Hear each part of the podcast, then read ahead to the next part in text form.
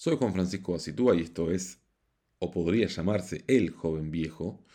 Me encuentro en la hermosa ciudad de Mar del Plata, hoy es miércoles 9 de noviembre, eh, pero no me encuentro en la compañía del queridísimo Juan Pablo Martínez, eh, que no está por la ciudad en estos días, así que seguramente con Juani nos estemos reencontrando una vez finalizado el festival, como para compartir y comentar algunas películas y alternativas del evento, pero mientras tanto voy a tener la muy buena compañía de algunos invitados especiales en estos días.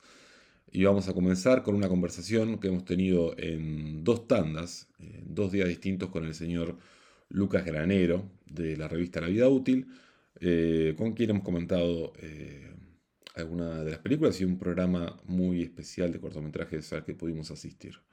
Así que los voy a dejar con esa conversación. Le agradezco eh, encarecidamente a Lucas el tiempo y la disposición para algo tan difícil como es hacer que eh, los horarios de dos personas coincidan en el medio de un festival de cine. Así que eso requirió muy buena disposición. Eh, y nos estamos reencontrando en estos días. Que lo disfruten.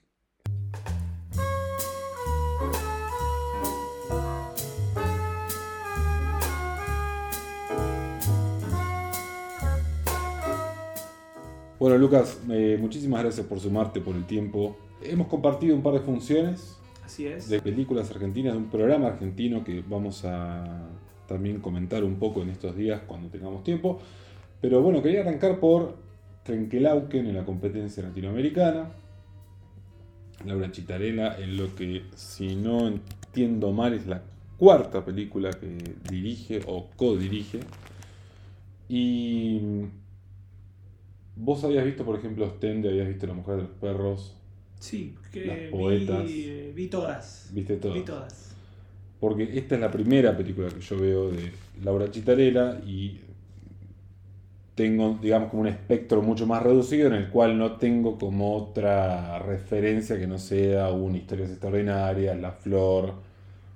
Yo solo puedo como hablar en términos de decir como qué bien para mí haber visto una historia donde la la trama termina, donde sigo a un personaje, donde no voy rebotando como una bola de pinball, de continente a continente, etcétera, etcétera. Pero, ¿qué te parece a vos esta película en relación a películas previas de Chitarella?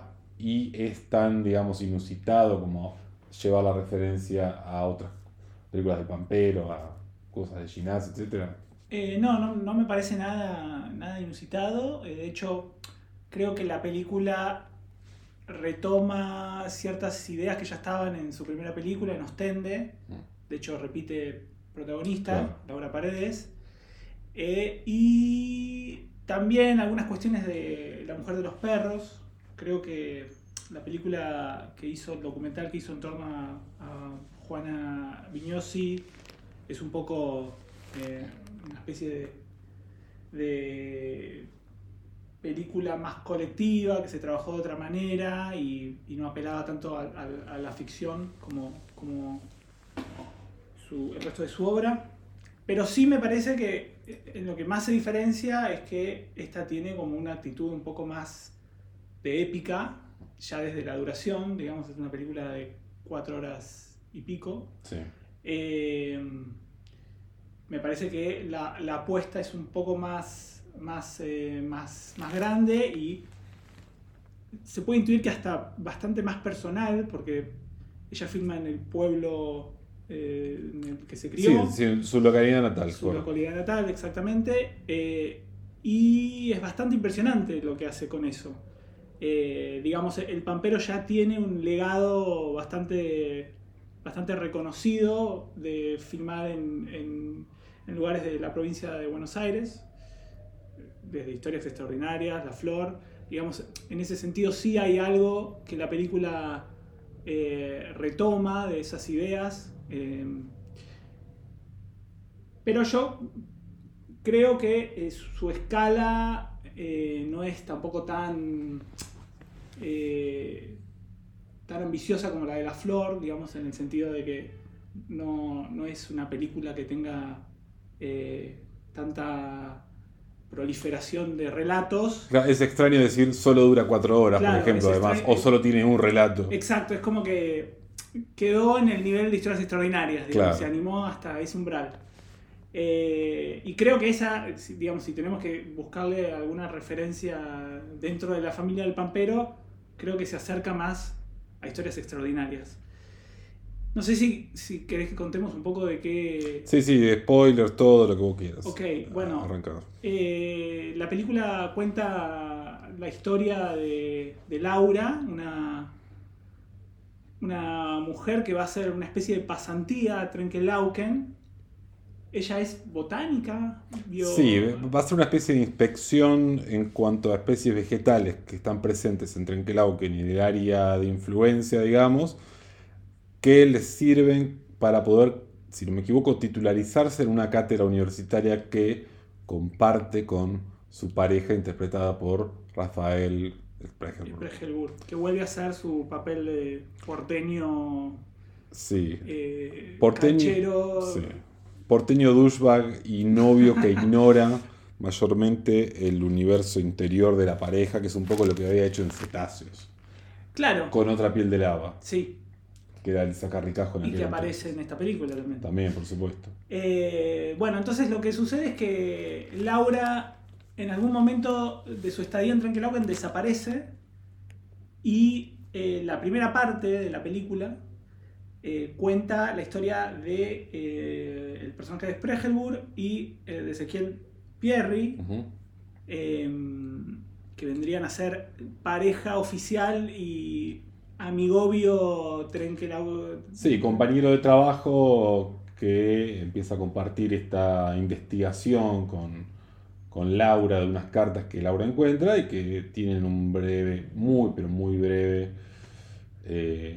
digamos, afer consumado a penitas, porque... Consumado a, penitas... ahí es 99% platónico, fuertemente platónico, sí, sí, 1% consumado en un beso, ¿no? Entonces lo que vemos es como arrancando, arrancamos por los márgenes, por los costados, de, los dos hombres que están siguiendo el paso de ella, el rastro a través de Trenkelauken y, alrededores, y después nos empezamos a adentrar en la segunda parte en lo que realmente le pasa a ella, ¿no? Sí, eh, hay algo interesante en, la, construcción narrativa de la película, que es que esta primera parte, el, personaje de Laura eh, está casi en un fuera de campo, digamos, solo conocemos lo que sucedió y su relación con, Ezequiel a partir de eh, una especie de flashback que hay, de que él cuenta o va recordando qué fue lo que, lo que los unió, que es esta investigación eh, eh, de un romance epistolar de una mujer llamada Carmen Zuna. Zuna, Carmen Zuna. Que bueno, van ahí como un poco tratando de, dilucidar de qué se trata este, este, enigma, que en sí parece nada más que una excusa para para que ellos dos se, acerquen y, ella un poco eh, comienza a notar que evidentemente en Trenkelauken hay como, como, como una especie de, posibilidad de experimentar una suerte de aventura que en su vida en Buenos Aires con Spregelburg no se estaba dando, digamos. Totalmente, sí, una aventura y una especie de dimensión de, una sexualidad que se puede como expresar mucho más puramente que con Sprecherwood. Eh, y, lo que es, digo, me parece que donde está el, mayor mérito de la película es como en llevar al espectador por esa especie de red herring en el cual uno va creyendo que eso va a ser como la sustancia máxima de la, de la película, una cosa que pareciera como medio vértigo, ¿no? Como de ella identificándose un poco con Carmen Zuna, que se identifica con esta escritora de apellido como un poco, no sé, europeo o casi soviético, que, escribe este libro sobre la emancipación de la sexualidad femenina. Eh, y vamos viendo eso, vamos viendo eso, vamos como vamos viendo fragmentariamente, ¿no? Cuál es el rastro que le sigue uno de los hombres, cuál es el rastro que le sigue el otro hombre, qué es lo que la engancha, eh, lo que lo engancha mucho a Pierre con ella, que es esta investigación del romance epistolar, muy cargado de erotismo cómo ellos un poco se empiezan a ver como, no sé si reflejados, pero un poco atraídos por esa dinámica que tiene ese romance epistolar.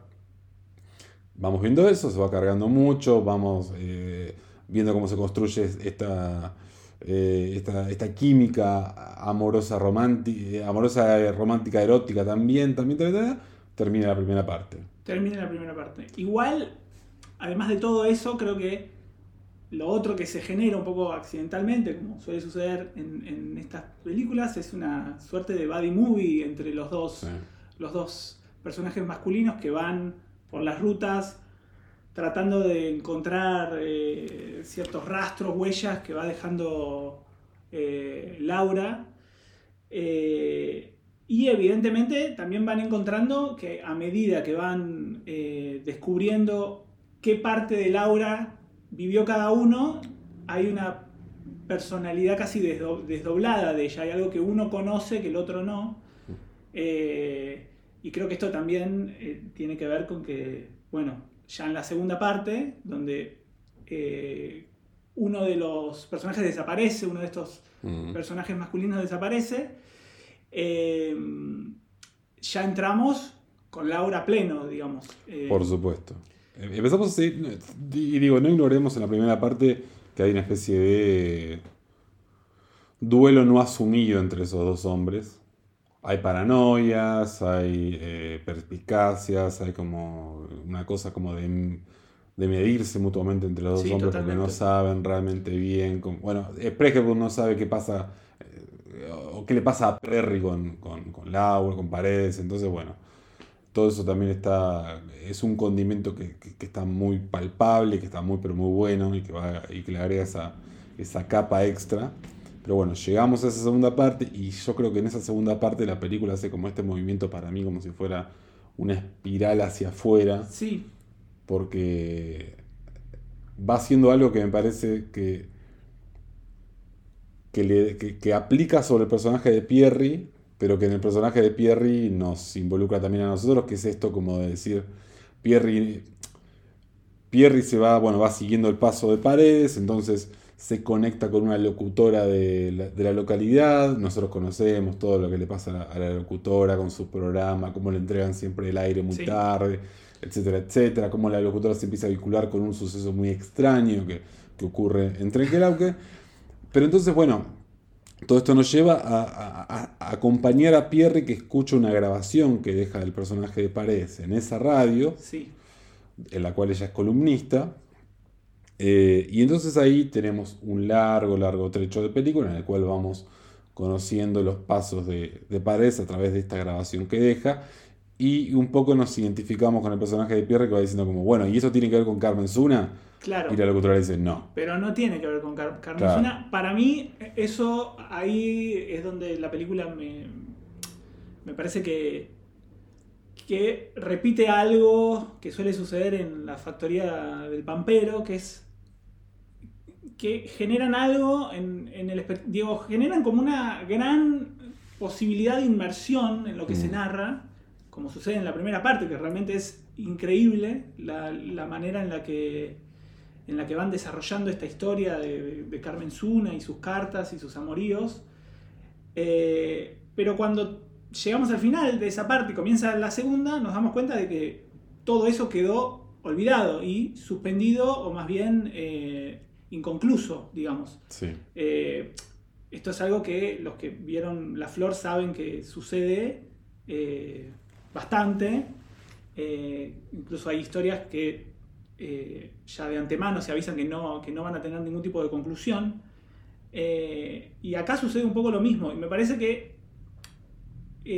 ahí hay algo que no sé muy bien de qué manera, de qué manera interpretarlo. No sé si a ellos no, les gusta la idea de la conclusión de la historia porque prefieren eh, que, la máquina continúe realizando eh, relatos tras relatos tras relatos. Eh, pero me parece que en este caso no funciona también esa suspensión. Yo te digo por qué a mí me parece que sí funciona. Por lo siguiente, porque hay algo en el contrato película-espectador que cambia mucho acá respecto a la flor. Porque en la flor ese anuncio previo que hace Gina cuando, cuando, da a conocer cuáles son los capítulos de la película, los episodios, etcétera, etcétera, terminan teniendo un efecto para mí que es más como de una acróbata que te va a decir voy a hacer esto, esto, esto y esto, o voy a hacer esto bien. O como si fuera un cocinero que te dice, te voy a hacer una bondiola cocinada tres horas con barbacoa y va a salir perfecto. La estás comiendo por la ventana y dice, no, deja de comer esto porque ahora vas a ver lo bien que yo hago las pastas.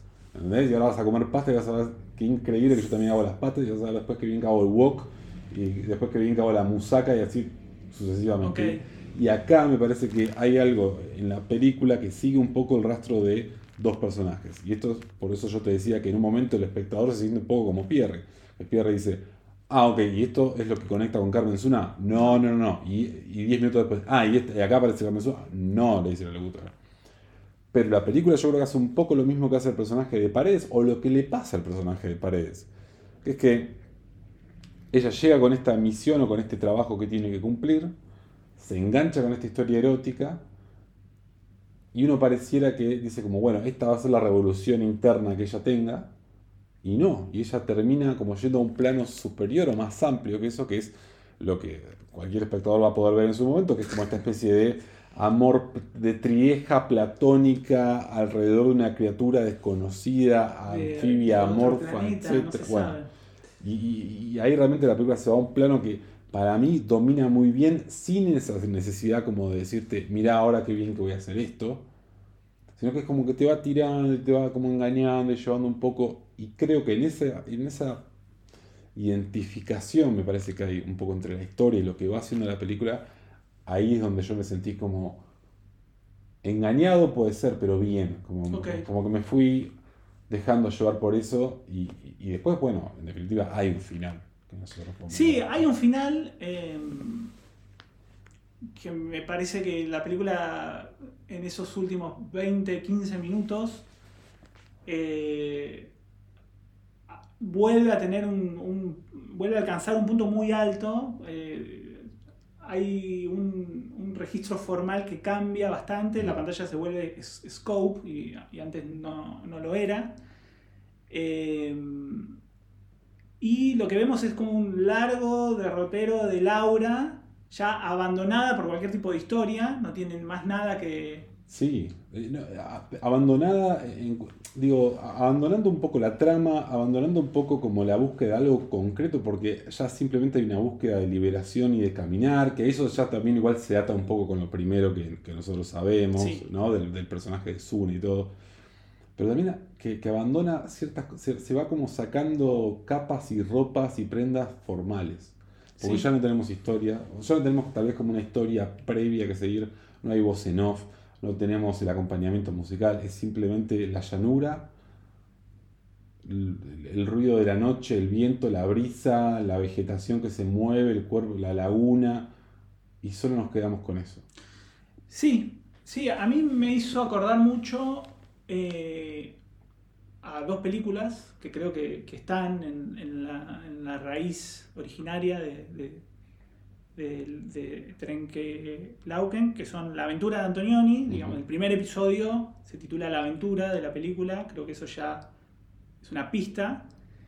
Y la segunda es Sin techo ni ley, de Añez Verdad, eh, donde me parece que, eh, digamos, en estas dos películas también se llega a una conclusión final con los personajes en los cuales eh, hasta que terminan desapareciendo de la propia película, digamos. Es como, no, quiero revelar mucho qué sucede en el final, pero eh, hay, digamos, Laura termina casi yéndose de su propia historia. Sí, sí, totalmente. Eh, y, y, yo esto me, digo, me, parecía que había algo interesante. Que, nunca había encontrado en, las películas del, Pampero, que es esta idea de, finalmente poder lograr eh, una especie de final, digamos, ¿no? Eh, queda, queda muy claro que eh, la película termina no tanto por su, por, su propia, por su propio deseo de que la película termine, sino porque no tiene más personajes, digamos. Claro. Y, porque ese personaje se despojó de todo ya. Ya no quiere la pareja estable, ya no quiere el trabajo, ya no quiere la aventura extramatrimonial, entre comillas, fogosa, ya no quiere el encuentro cercano del tercer tipo. nada. Ya es como solamente quiere tierra, agua, viento y estar ahí y listo. Y, seguir caminando y, dejar las cosas atrás. Y, es un lindo mensaje incluso. Es como una... Sí. Y otra cosa que me, que me parece muy, muy notable de la película y creo que habla del gran talento de, de, Chitarella es que realmente creo que no queda espacio de Trenkelauken que no eh, pueda permitirle algún tipo de posibilidad cinematográfica. Es impresionante lo que hace con el pueblo. Mm. Eh, digamos, eh, en, las rutas vacías se encuentra algo, en las mm. casas, en la gente que vive en la ciudad. Eh, todo el segmento de la radio me parece muy notable. Eh, claro, me, parece que hay como muchos ángulos en eso que para mí lo marca. Hay muchos ángulos en cómo se acerca a Trenkelauken y cómo la retrata y qué le saca a Trenkelauken. Y, y, esas son como dos cosas muy paradigmáticas. Una de ellas es el, universo radial, que siempre, siempre fue muy fuerte. El universo como entre mediático, pop, que, puede construir siempre la factoría del Pampero, pasaba en La Flor con el dúo Pimpinela, con la radio que se escuchaba, que escuchaban las espías. En historias extraordinarias hay una radio creo que llamaba como La Estrella, no me acuerdo qué era, que era increíble. Y acá también este, está la radio, creo que era la 1, no, me acuerdo. la estación, creo que era una cosa así. Y, que es increíble, el programa matutino es hermoso. El programa matutino y la, programa, y la programación musical de la noche, que para mí es como que me tocan un nervio tremendo. y, eso está muy bien construido. Y a la vez yo pensaba en otra cosa que es como medio la antípoda, que es ese, esa secuencia con el Teremín cuando Sprecher va recorriendo en el auto y va viendo los edificios y todo parece como extraño ya, parece como... Y ya anticipando algo de lo que se viene. Eh, totalmente. Eh, y todo ya, viste, parece para, ese tipo que llegó desde Buenos Aires y que pensaba que, bueno, tenía que buscar a la novia y listo. Ahora ya parece que está en un lugar que no, no reconoce de ninguna manera. Y, eso es, es, realmente exprimir bien el, el el carácter y la, y la cara de una ciudad. Sí, no, la, transforma en su propio, su propio Hollywood, digamos. Totalmente. Eh, es realmente muy, muy impresionante lo que, lo que hace. Eh, así que, nada, hemos dicho bastante y poco porque son cuatro horas y pico. Sí. Pero me parece que, nada, creo que hemos tirado varias puntas de cosas que eh, los espectadores que estén acá, o que hayan estado acá, o que la vean después. No sé si el malo o la luz. Probablemente, probablemente. Tendrán. Un poco para que se estrene. Sí, bastante de dónde tirar.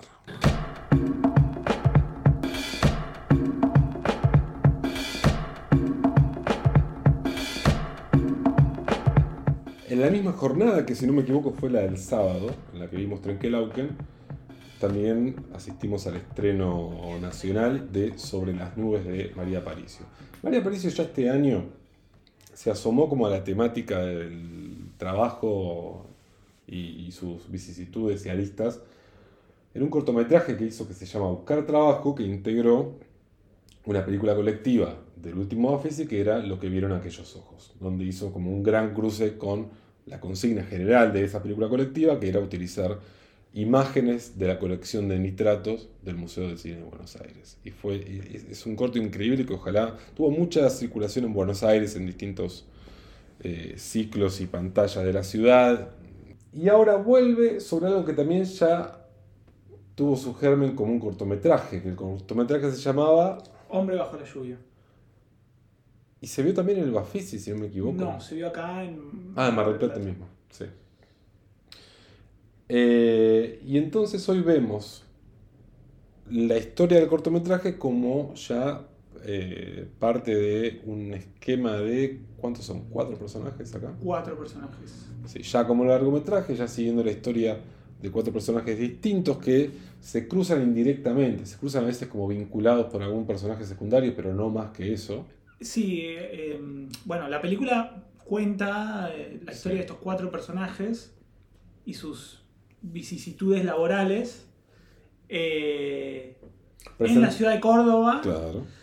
Eh, y presentándolos como con un esquema muy ordenado, vamos viendo todo como paralelamente y arrancamos con escenas similares en las que cada uno de ellos responde como una especie, bueno, responde a un censo, donde ahí van develándonos el tipo de trabajo que hacen, eh, en qué situación impositiva se encuentran o de, o, de informalidad, formalidad, eh, y bueno, y hace cuánto que están en ese trabajo o buscando trabajo, como es el caso del personaje que habíamos visto ya en el cortometraje. Claro, em, lo que era el cortometraje de Hombre bajo la lluvia, ahora forma, forma parte de una historia eh, que está englobada, digamos, eh, dentro de, un contexto un poco más amplio. Correcto. Donde tenemos al hombre desempleado que proviene del cortometraje, que está buscando trabajo, que tiene una hija. Tenemos a la instrumentadora de quirófano. Sí. Tenemos al cocinero de un bar. Y tenemos, eh, por último, a la chica que entra a trabajar en una librería de la ciudad de Córdoba. Exacto. Y vamos viendo, bueno, vamos viendo como esas historias de a poco, siempre separadas, vamos viendo qué hacen ellos con su tiempo libre, vamos viendo las, no sé, las, altas y bajas que van teniendo cada uno en su oficio, en sus días, en sus rutinas, etc. Hay como, me parece, ya casi una marca registrada en el cine de Aparicio, siempre un acercamiento muy cariñoso y empático a cada uno de los personajes. Y me parece que como lo distintivo está, me parece, como en lo formal. Arrancando primero con el blanco y negro, tan prolijo en la fotografía, con esta estructura de, ir siguiendo paralelamente a cada uno de estos personajes, siempre como de a cachitos, como que no, no vemos escenas que duren mucho, mucho más que las otras. No, de hecho, me parece que uno de los, de los grandes hallazgos de la película es que se la, siente muy balanceada con respecto a lo que muestra de todos estos personajes. Eh, ninguno tiene más importancia que otro. Digamos, eh, sí, sí creo que, que el personaje del padre desocupado afecta de otra manera eh, al, al, espectador porque claramente la, búsqueda de trabajo y que se va que cada vez que lo vemos en entrevistas o, que, va pasando por pruebas eh, psicotécnicos horribles eh, digo claramente está en una situación eh, un poco más más más pobre que las del, las del resto, digamos. Sí, de mayor vulnerabilidad y de mayor necesidad económica, por supuesto todo eso tampoco va surgiendo, y eso, en eso digo, hay un balance y a la vez creo que hay una libertad, yo no diría un desorden, pero hay una libertad porque es como que no vamos viendo esquemáticamente como un conflicto similar en cada uno ni nada, no tenemos como realmente algo puesto de manera súper estricta, ¿no? uniformemente en las cuatro historias ni nada, sino que vamos viendo eso. Vamos viendo problemas como más económicos que van, problemas económicos que van surgiendo, como cosas más vocacionales, aparece el costado amoroso en algunas historias, ¿no? Pero el centro es, cierto que es ese porque es como el que el personaje del hombre desempleado es el que tiene primero una conexión con otro personaje secundario que aparece al principio y al final. Sí, que es, eh, el único que se cruza con, todos los personajes. Eso es cierto. Eh, es un poco el hilo conductor. Eh, que también es un personaje que cada vez que lo vemos está trabajando de algo distinto o queriendo eh, empezar con algo. Eh, pero a mí lo que, lo que me resulta muy, muy interesante de la película es que no solo es el mundo laboral lo que vemos, sino también lo, que, lo que resta del día de esas horas laborales, digamos por ejemplo, en el caso del personaje de Eva Bianco, eh, vemos que tiene una vida a destiempo de la de su marido. Eh, cuando ella llega de trabajar, el marido está durmiendo porque tiene turno nocturno en un hotel. Eh, entonces es como que el único momento en el que se cruzan es cuando cenan. Y lo mismo sucede con el padre y su hija, que vemos que, bueno, tiene, la tiene que levantar a llevar al colegio, almuerzan juntos. Eh, el personaje de Malena, La librera. la librera, eh, está ahí como con desencuentros amorosos. em, y. Y por último tenemos y al por último el cocinero. que también está, eh, digamos, es un personaje muy solitario. Que tiene como un único vínculo fuera del trabajo, que es como el de este kiosquero que le interesa y al cual siempre le echa un ojo cada vez que sale del trabajo. ¿no? sí, sí. Me parece que ad- además de este mundo laboral que los une, otra cosa que, que, Aparicio retrata muy bien es que lo- otra cosa que comparten es eh, su soledad, digamos, son todos personajes Sí. muy, muy solitarios. Eh, como que las soledades se aglutinan en la película Mm. de alguna forma. eh, y son muy, muy, muy pocos los, las instancias eh, en las cuales se los, se los nota un poco relajados con respecto Mm.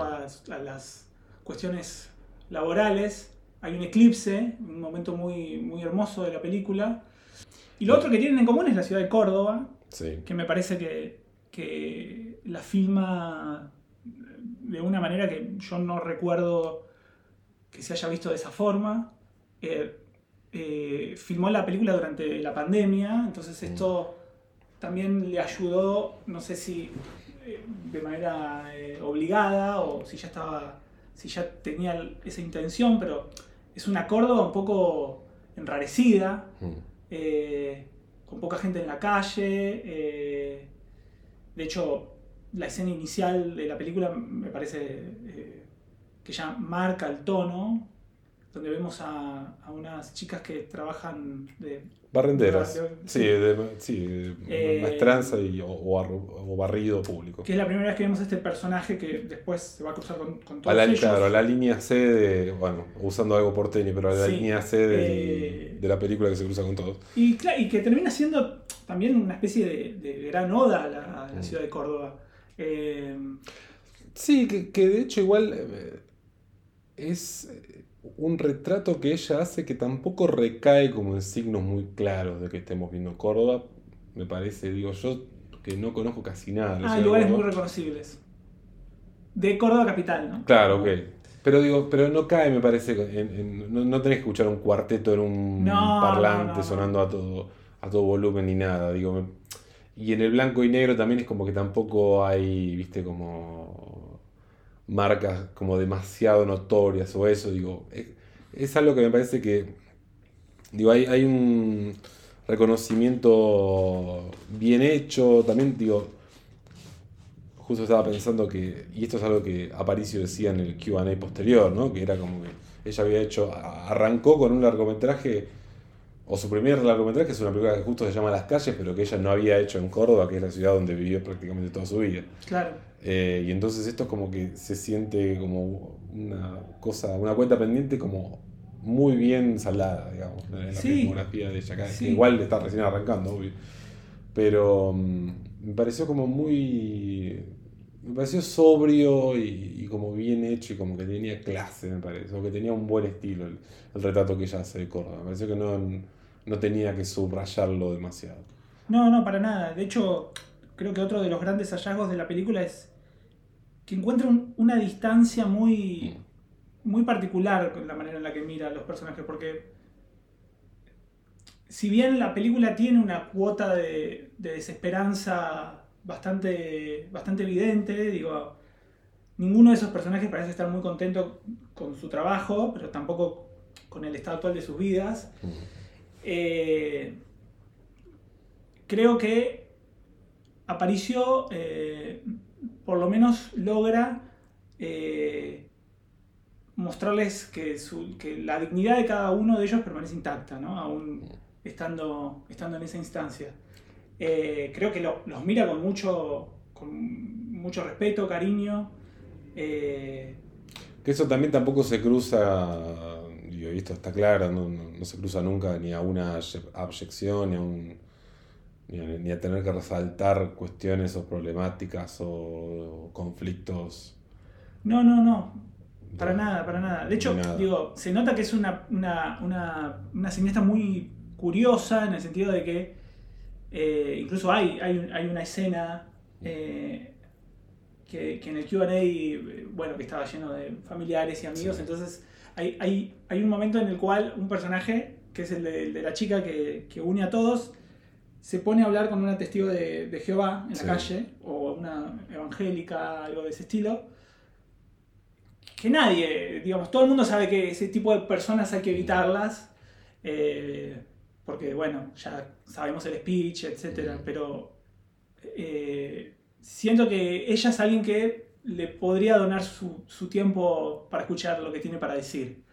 Entonces, me parece que, eso de alguna manera la, ilustra como cineasta y, también lo que, lo que le interesa del cine, ¿no? Eh, siento que, que, que la muestra como alguien que está muy interesada en desarrollar lazos con sus personajes, en dejarlos eh, respirar, observarlos en, su vida. Digamos, es una película larga, eh, de dos horas y veinte, más o menos, eh, que no se siente tan así, porque realmente uno, digamos, los empieza a, querer también, ¿no? Y, quiere, quiere que les vaya bien. De hecho, queremos que el, hombre consiga, consiga un trabajo. Mm. Sí, hay, una curiosidad, me parece ahí. Eh, digo, creo que ella lo. Hay dos instancias, me parece, en esa virtud que tiene Aparicio. Una es la curiosidad, como de decir, puedo encontrar algo nutritivo para la película hasta en esta Testigo de Jehová. Y en segundo paso, puedo aprovechar estos personajes de las Testigos de Jehová sin ir como al golpe más fácil de reírme, de que estén queriendo convencer a alguien de la obra de Dios en la tierra desde la creación en adelante y ese tipo de cosas.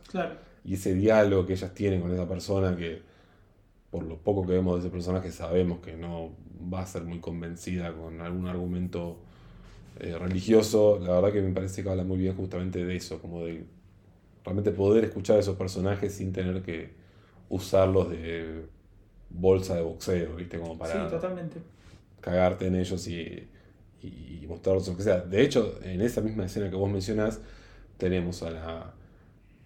Eh, a, esta persona que trabaja, a esta mujer que trabaja en quirófanos, a Eva Bianco, que utiliza lo que ella escucha para lo que empezó a hacer, que es tomar clases de teatro. Sí. Eh, de hecho, hay algo que eh, me, llama la, la atención de la película, que es la relación de, Eva con su, con su pareja, ¿no? Porque al llegar, al, llegar a su casa y, bueno, saber que tiene que hacer un, silencio para no despertar al marido, pero la primera vez que la, que la vemos hacer eso, uno entiende que, eh, o, más bien intuye que, que, lo está haciendo porque, uy, ¿será que el marido es un, es un psicótico, digamos, es una persona a la que no tiene que despertar o, que, qué pasa? Y sin embargo, cuando los vemos eh, cenando, el marido es. parece un tipo muy bueno, digamos. Eh, ven documentales eh, de animales mientras, mientras cenan y cuando le confiesa que está estudiando teatro para adultos, también uno siente que se lo, se lo dice que cómo va a reaccionar él, digamos, se va, se va a enojar porque está haciendo eso, porque lo mantuvo en secreto y no, termina estando muy contento porque su, su, esposa haya encontrado algo en lo cual eh, se siente cómoda haciendo, digamos. Eh, ese tipo de personajes son los que, los que la película retrata. Claro. Y eso me parece, esta escena que vos mencionás creo que habla también un poco de un balance ya hablamos digo, de esta misma palabra, pero un balance un poco complicado que establece la película, que para mí en la gran, gran, gran, gran mayoría de escenas logra conservar, que es como esta cosa de decir, bueno, me asomo a un conflicto sin tener que mostrar un conflicto de una manera con, signos de exclamación, ya sea en la interpretación, en lo que, en lo que yo, en la misma situación que esté establecida en el guion, ese tipo de cosas. Que tal vez para mí hay un momento en el cual eso un poco cae del lado de cierta, no sé si liviandad, pero cierto terreno que queda sin explorar, en el cual podían haber tal vez alguna dificultad para, alguna para alguno de los personajes, sin que eso fuera algo truculento, algo morboso, algo terrible, etcétera, etcétera. Y ahí yo pienso mucho en la historia del cocinero del bar, que para mí tiene como mucho momento de cierto, ¿cómo llamarlo?, realismo mágico, para decirlo de alguna manera. Yo creo que ese, ese cocinero siempre se encuentra tres veces, viste, con música que está siendo interpretada en algún espacio por el cual él va caminando que hay un momento en el cual yo pensaba como, bueno, no, le, no, pierde delicadeza este personaje, no pierde realmente esa característica entrañable si no tengo uno de estos tres momentos en los que él observa música en la calle o en un local y se queda embelesado con esa música hermosa que escucha. Me pasó un poco eso, como que dije, ok, puedo prescindir un poco de ciertos momentos de, como de comunión social que de vuelta eso, ah, voy a ir un poco sobre eso porque creo que es, es en la gran mayoría de las escenas una virtud. Pero yo pude haber prescindido tal vez, o podría haber prescindido un poquito de eso, y creo que la película no hubiera perdido nada de empatía, ni de, ni, de respeto, ni de cariño por los personajes, ni nada. Pero volviendo sobre algo que vos habías mencionado, creo que escenas como estos tres encuentros musicales que tiene este, este cocinero, pero además todos los vínculos que van teniendo cada uno de estos trabajadores hablan un poco de el vínculo de las personas como aplacando sus soledades. Okay. Y que es nada más ni nada menos, digo, toma, esto toma dos direcciones, digo, está el vínculo como simplemente el gesto de cariño, el gesto fraternal, porque podemos pensar, por ejemplo, en la amistad que entabla el hombre, entablan el hombre desempleado y su hija con el vendedor ambulante que un día se cruzan en un restaurante al peso, ¿no? Y se lo siguen cruzando y siempre tienen gestos buenos uno y otro. Pienso en el hombre desempleado con la chica que se cruza con todos los personajes cuando se encuentran en la parada colectivo y hablan de los dos como de su situación laboral. Obviamente pienso en el romance que tiene la chica que trabaja en la librería con este chico con el que se cruza, que no veía hace mucho tiempo. Todas estas cosas son gestos simplemente de, fraternidad y de buena onda entre personas que se, se, cruzan diariamente, que se pueden ayudar en vez de ignorar o lo que sea.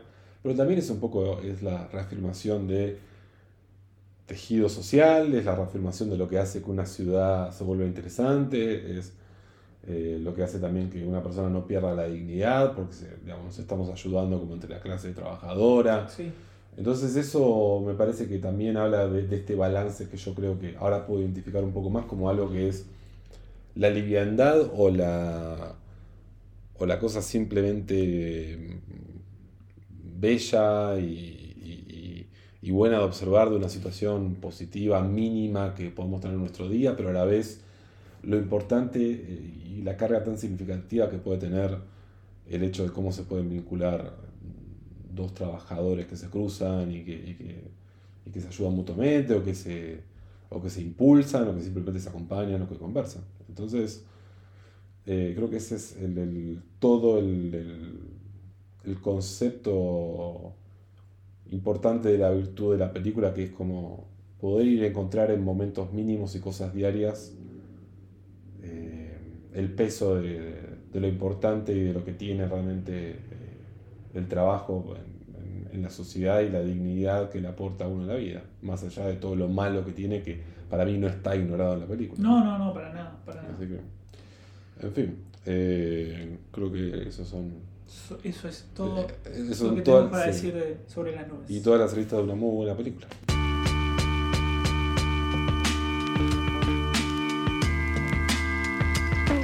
En materia de rescates de cine nacional, viene siendo una edición no tan nutrida como digo, han habido años que fueron realmente eh, imponentes del festival y que están quedando cada vez más lejos, lamentablemente, en cuanto a eh, rescate de películas, en cuanto a proyección de cine nacional. digo, durante la gestión Peña, yo creo que eso fueron como Fue como el punto más alto. Sí, totalmente. Eh, y yo creo que desde entonces deben haber pasado ya, debemos estar en la tercera persona que se pone en la tarea de delegada organizadora de la Cinemateca. Y bueno, fueron habiendo avances parciales y cosas que, aparecen, que se rescataron y, y algunos pasos adelante, pero bueno, seguimos en una situación todavía de, mucha deuda en ese sentido, pero hubo eh, rescates eh, de, películas nacionales eh, o digitalizaciones o, accesos a cosas que no se veían hace décadas. en la segunda jornada del festival, por parte de, quiero acordarme bien el nombre de la institución o del proyecto, el proyecto Memoria Fílmica de La Rioja, que lleva adelante eh, Hernano Campo, presentó em, un cortometraje de el realizador Hermes Quintana de, la localidad de Chilecito en La Rioja, em, junto además bueno, a todo un proyecto de, preservación y digitalización de las películas de este realizador. Y esto incluyó em, la proyección de uno de los cortometrajes, cuyo título exacto no me acuerdo, pero que estaba dedicado a las los caminos alimenticios que puede tomar la harina de algarroba. Ah. Y era algo muy, como para decirlo muy a grandes rasgos, algo en el estilo etnográfico, podría decir, de Jorge Perorán y, y de y otros proyectos, por ejemplo, tal vez vinculados a fomentos del Fondo Nacional de las Artes en los años 60, por ejemplo. Eh, y era un cortometraje que lamentablemente se, vio en una pantalla LED como de, no sé, 40 pulgadas en el, Salón del Club Español, pero un cortometraje muy, pero muy interesante que mostraba este proceso y que se metía mucho y con, con, profundidad en los...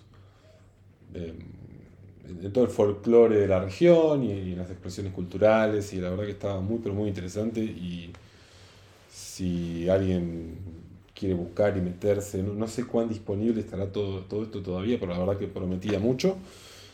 Y por supuesto, la Cinemateca Nacional del Inca presentó eh, en el día de ayer, es decir, el lunes, presentó por un lado la digitalización de dos cortometrajes de la cineasta René Oro, además de un libro que se estuvo repartiendo ayer de manera gratuita y que yo calculo que debe estar disponible en el sitio del festival, cuenta un poco la historia de esta documentalista de los años 20 y 30, o incluso antes, me imagino.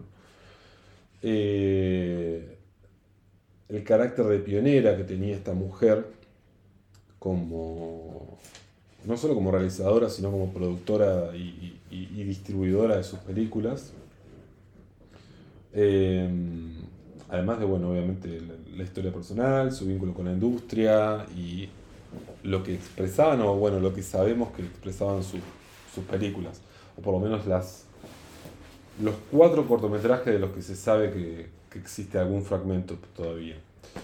Em, entonces se proyectaron en el Teatro Colón dos de ellos, que son Las Naciones de América y si no me equivoco el título del otro estaba en italiano y era como Il Stato de, Di Santiago o de Santiago del Estero, que era un cortometraje que había realizado René Oro para el pabellón argentino de la Feria Mundial, creo que en los años 20, que se iba a llevar a cabo en Milán, se llevó a cabo en Milán entonces, de ahí que el, cortometraje estaba todo eh, intertitulado en italiano.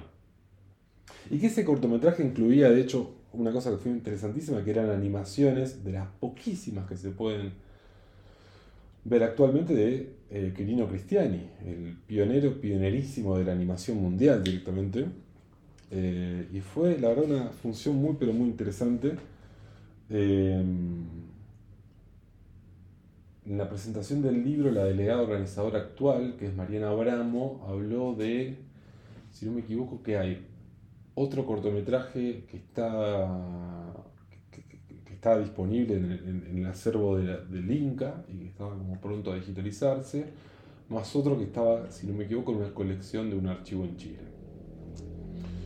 Em, hay algo extraño en todo lo que viene pasando con el Inca y con la Cinemateca o el proyecto D, que como hemos visto ahora incluye eh, un, lo que serían instalaciones en la provincia de Neuquén, si no me equivoco. Se anunció también eso. Hay algo extraño que es que ah, con la nomenclatura de Cinemateca Claro. Nacional del Inca, que no, eh, no queda claro si tiene que ver con que simplemente hay un área que es una cinemateca dentro del Inca y que quiere ser nombrada apropiadamente, o si se está fingiendo una demencia y se está hablando como si esto ya existiera. Yo la verdad nunca antes he escuchado hablar de, o sea, de que la cinemateca del Inca eh, de repente tenga como una presencia en proyectos y eso, digo, siempre entendí que era el acervo del Inca donde se guardan las películas. Sí, sí, que igual digo, hay que, hay que distinguir, ¿no? Desde que se reflota la idea de la CINAIN, bueno, la CINAIN se llama CINAIN y significa Cinemateca y Archivo de, de- la Imagen de la Nación. Eh, y llevó adelante proyectos de digitalización, de acceso, etcétera, etcétera, etcétera. Eh, pero que hoy se está diciendo que la Cinemateca ya, eh, bueno, llevó adelante este proyecto de rescate. Sí, de hecho, eh, algunas de las, de las películas de Fabio que se pasaron en Fílmico vienen de esa cinemateca del Inca. Correcto, sí, hubo tres proyecciones y una incluyó la restauración y digitalización horrenda que se había hecho, creo que con un laboratorio que se llama Gótica hace un par de años Sí, de una cosa muy fea. eh, Juan Moreira o de las... De Juan Moreira. Bueno, que parece como si alguien hubiera hundido el celuloide en lavandina más o menos y, y viera cómo estaba todo más destenido. Eh, pero bueno, nada, qué sé yo. eh, Mientras, si, si las cosas avanzan y se van tapando algunos de los eh, miles y miles y miles de baches que, ya- que ya existen en la historia audiovisual argentina, qué sé yo, que así sea. Eh, pero bueno, no sé, eh, habrá que ver si, si todas estas cosas que se, que se anuncian desde la existencia de una cinemateca, bueno, devienen en la existencia concreta de una Mm. cinemateca y ojalá que así sea. Sí, sí, esperemos que sí. Eh, y esto me lleva a lo que quería eh, comentar con vos, porque estuvimos en la función, que fue bueno, una nueva iteración de la sección ya histórica del festival dedicada al Super 8. Eh, la verdad que la, la sección ha tenido, cuando uno, yo lo pensaba como recorriéndolo hacia atrás, en, en las últimas, qué sé yo, 10 ediciones, Sí, casi se sí. podría decir, que se empezó a, a compartir y a proyectar en su momento lo que eran, digo, eran exhibiciones analógicas de Super 8 que han llegado a tener digo, material muy muy bueno, a veces con música en vivo para las cosas como Sí. más psicodélicas que había hecho Caldini en los, en los 70, me acuerdo. Y hemos visto realmente a todos los grandes, a- o a varios de los grandes nombres de, Sí. de la escena, ¿no? Eh, hemos visto cosas de Narcisa no, sí, en ese sentido me parece que fue una sección clave eh, para que, de- sí, más o menos desde hace 10 años, ciertos eh, autores eh, de lo que es el cine experimental argentino, de repente vuelvan a tener un encuentro con el público, vuelvan a mostrar sus películas y también a, a, de alguna forma a,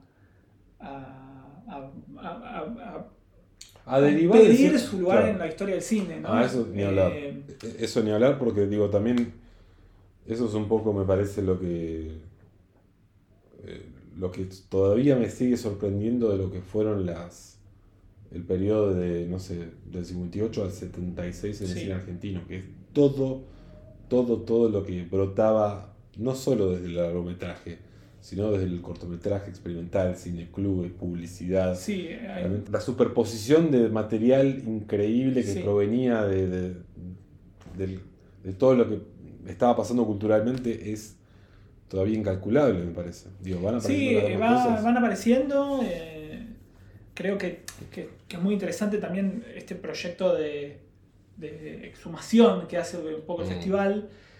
La sección, creo que en su momento está eh, programada por Cecilia Barrio Nuevo y Pablo Marín. eh, que, que un poco. Recuerdo que hubo, que hubo ediciones en las que también no solo se mostraba películas de, de Narcisa Hirsch o Caldini, sino también gente joven trabajando en el pequeño formato. Totalmente. Y las proyecciones, eh, en la- en- creo que en la gran mayoría de, de esos casos, era en el formato eh, digamos, se proyectaban fílmicos. Eran, claro, eran, analógicas. Eh, me acuerdo siempre en la incomodísima sala 2 del Ambassador, históricamente, donde, claro, donde también había un espacio para poder poner un, proyector de, un proyector de 16 o Super 8. Entre, entre, las, entre las butacas. Pero que, fíjate vos ahora,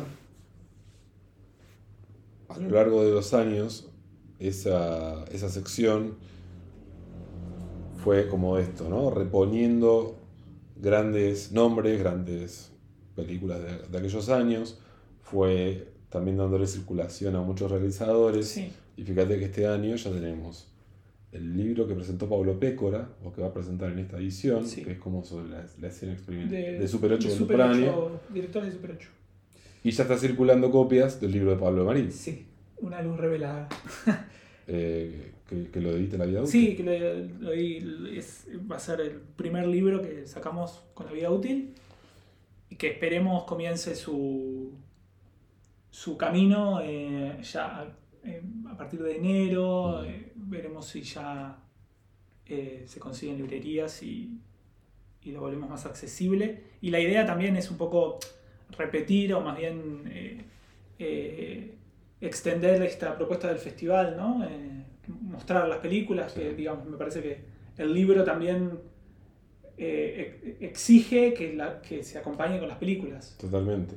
Pero además, digo, me parece súper importante como poder ya estar viendo lo que es esta trayectoria temporal, ¿no? Y estas cosas, digo, Mar yo creo que en un momento ya estaba como medio,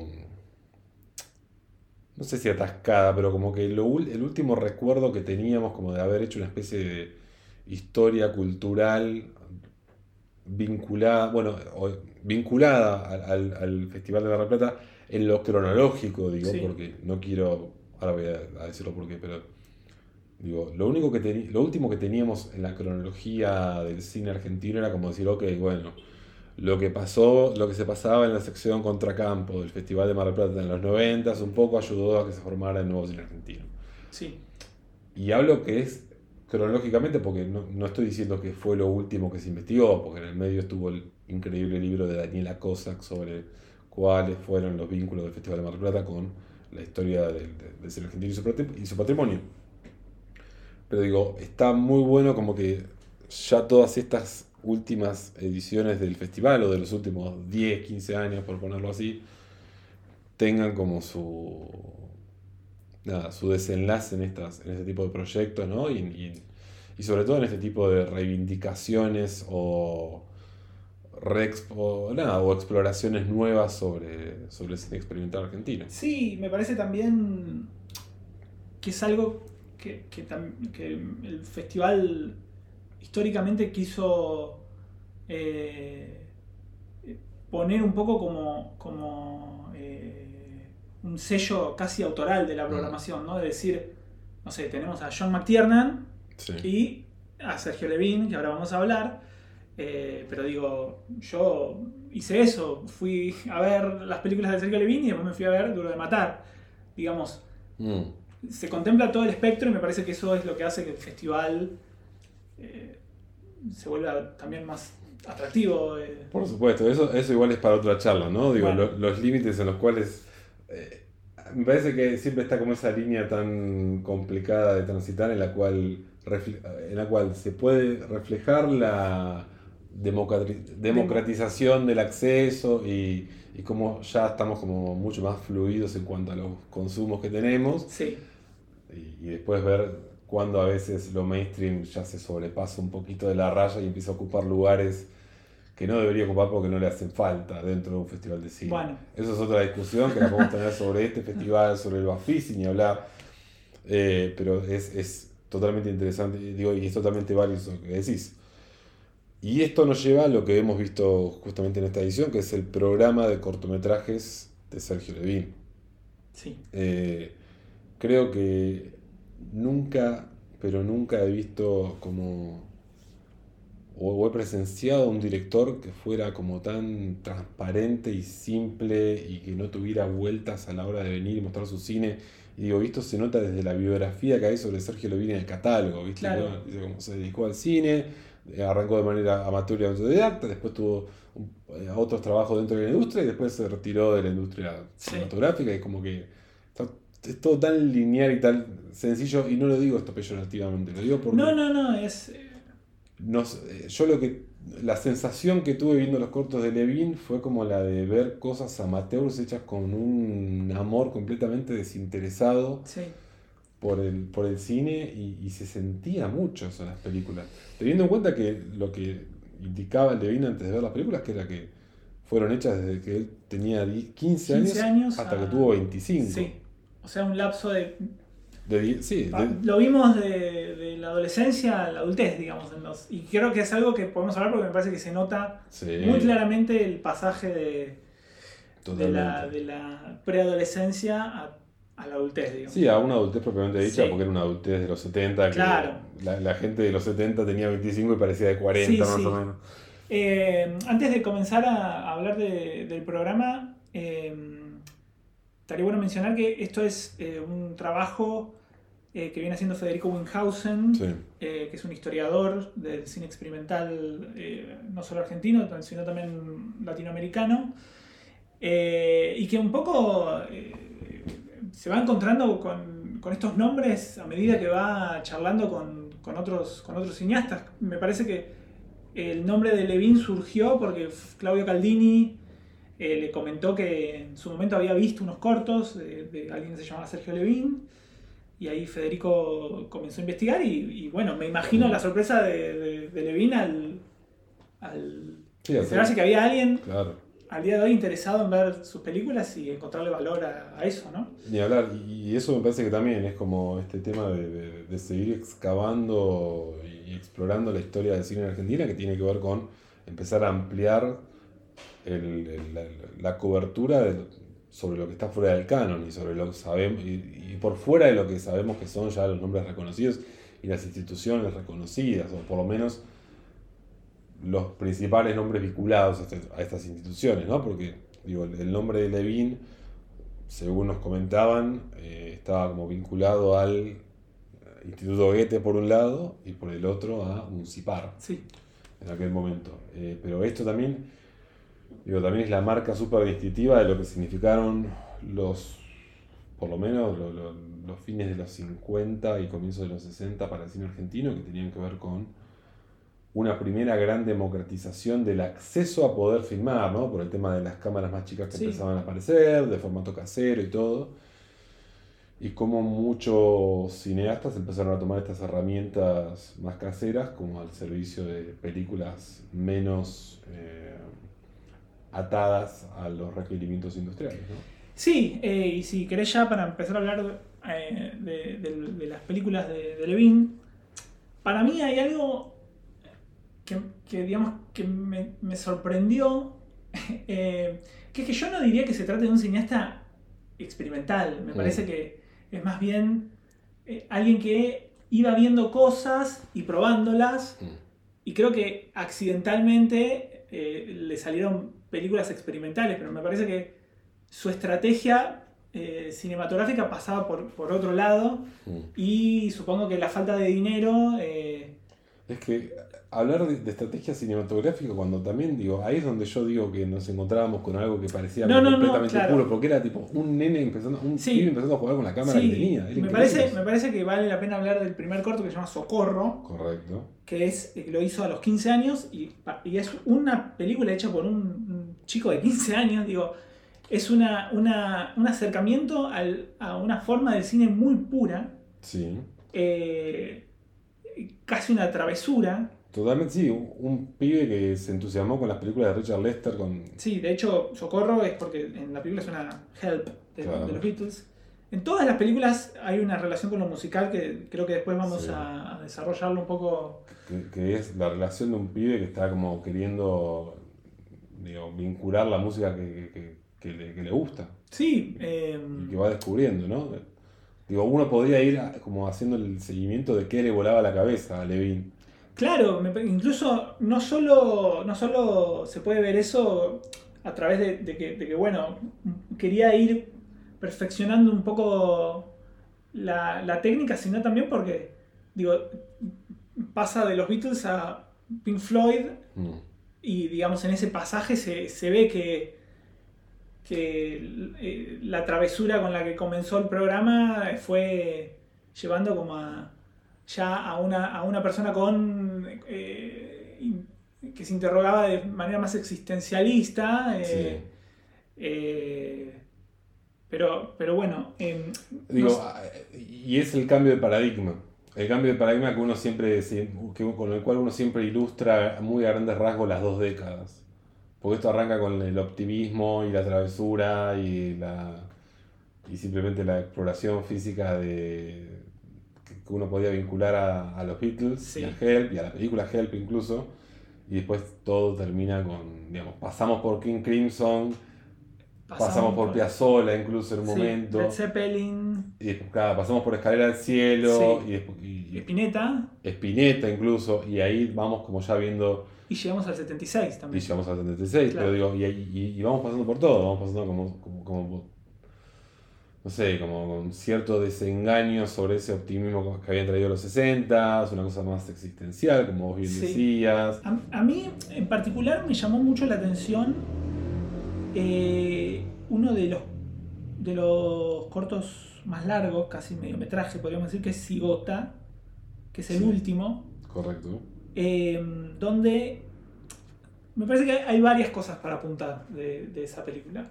En principio, es en la que, eh, de vuelta, vuelvo a a notar que hay una, una intención de parecerse a ciertas, a ciertas cuestiones artísticas que estaban dando vueltas en Buenos Aires por la época. Sí. Eh, tiene que ver con, con, eh, con el happening, con la performance. Eh, hay una película experimental bastante, bastante de, de culto entre, entre los experimentales que se llama La cabellera de Berenice, que está dirigida por Horacio Vallarregio, Mm. eh, un cineasta eh, que trabajaba mucho con, con- con los cuerpos de las multitudes, sus películas siempre tienen como, como mucha gente dando vueltas. eh, y creo que en Cigota hay una intención de eso. De hecho, vos le preguntaste si, si- si conocía la obra de, de Ricardo eh, sí. Becher, porque me parece que algo hay de, Sí. de, de eso, eh, pero me sorprende que no, no tenía conocimiento de, nada de eso. Eh, y entonces digo, se, se trata de algo, de un clima de época. Claro, ah, sí, para mí es lo que yo te digo, para mí es como, es- vimos en, un programa de 40, 45 minutos la evolución de lo que era la mente de un joven expuesto a todo lo que estaba pasando, a ese caldo de cultivo que era la cultura en Buenos Aires, que era increíble y que es inabarcable hoy todavía y que por eso estamos descubriendo estas cosas nuevas. Eh, y yo lo que mm, primero pensé era como en este salto un poco que va dando la, la obra completamente amplia de Ricardo Bejar, que en el, en el trabajo con el Museo del Cine yo he descubierto desde publicidades que firmaba Ricardo Bejar para una gaseosa, que era básicamente como, bueno, hagamos correr a jóvenes como si estuvieran en la película de Richard Lester, Sí. hasta lo, lo que después terminó siendo Tiro de Gracia. Y Tiro Claro. de Gracia es una de las películas que me parece más eh, ejemplificadoras de lo que es el paso de los 60 a los 70. Sí, ¿no? ni hablar, ni hablar. Eh, y, y para mí lo que vimos fue eso, vimos a, este- a- a un joven expuesto a todo eso y que realmente, digo, tampoco veíamos una mente completamente inerte o, o pasiva frente a eso, sino que es alguien realmente con un gran poder de adopción de, la, de, la- de las herramientas cinematográficas y audiovisuales como para transformar eso en algo elocuente y la verdad formalmente muy bien hecho. Sí, sí.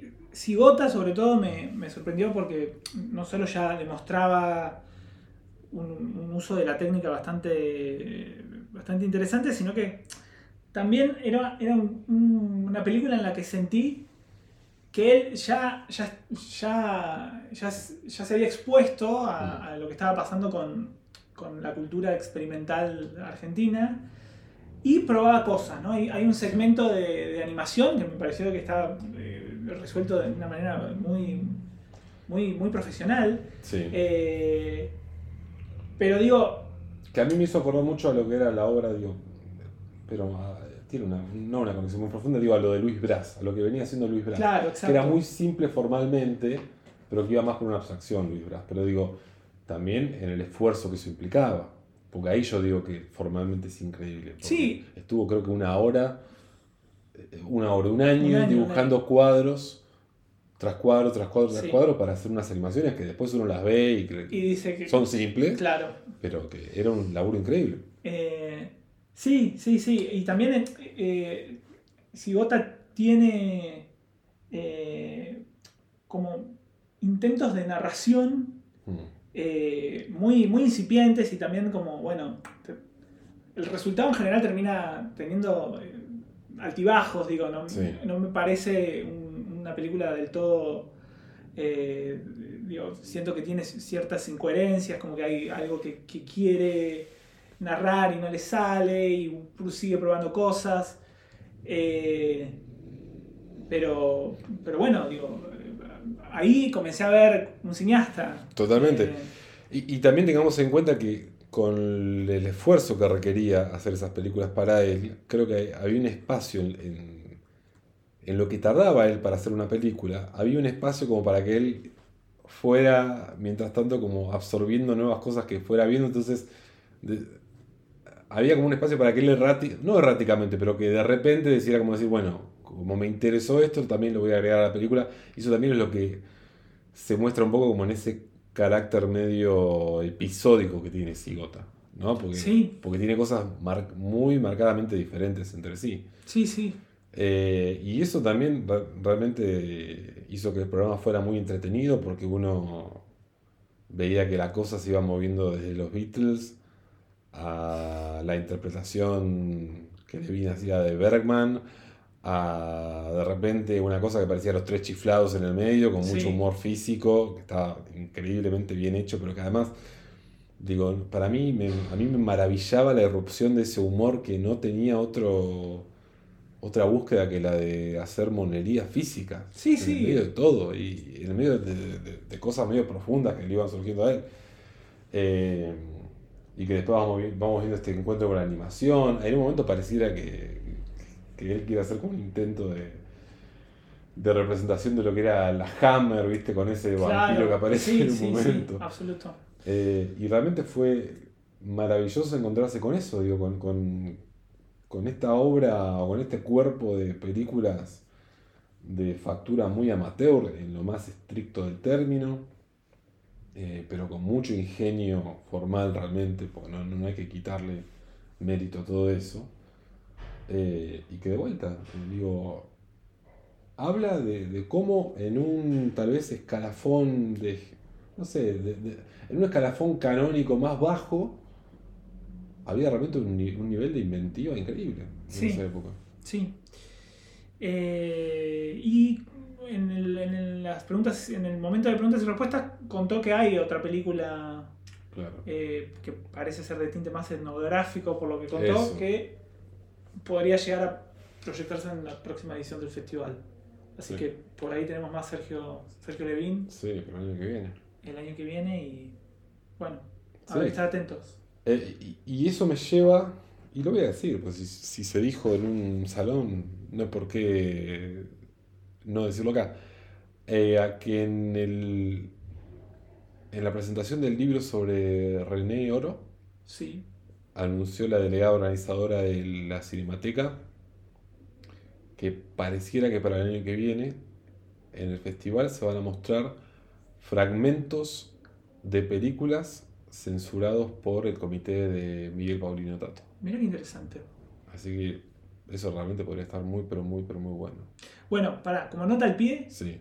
Eh, ya que hablábamos de que otras ediciones de esta sección Super 8 sucedían con el cineasta proyectando sus propias películas, bueno, eso ya, digamos, no, no, no, sucede. Recordemos que muchos de estos cineastas de pequeños formatos trabajan con copias únicas. Sí. Eh, y bueno, a medida que las proyectan se van gastando. Sí. Eh, y esa es su obra, digamos. No, no, pueden, no pueden darse el lujo de hacerla que se consuma, digamos. Eh, muchos cineastas, eh, digamos, de los más reconocidos de, lo que es el cine experimental, Caldini, Narcisa Hirsch, ya tienen muchas de sus copias digitalizadas, pero fueron todas digitalizaciones que se hicieron afuera. Sí. Eh, y Sergio Levin me parece que inventó una especie de, de- de cosa de- para digitalizar.